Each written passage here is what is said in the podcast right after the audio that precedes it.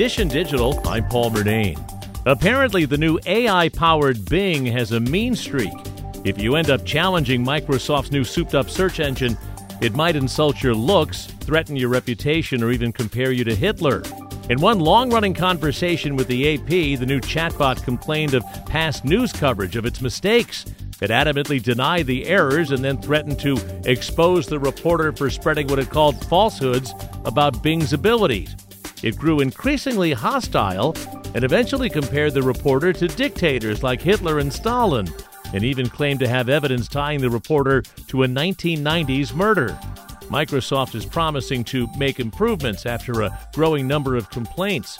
The company says the search engine chatbot is responding with a style they didn't intend for certain types of questions. Dish and Digital, I'm Paul Murnane. And there's more at WCBS880.com slash Dish and Digital.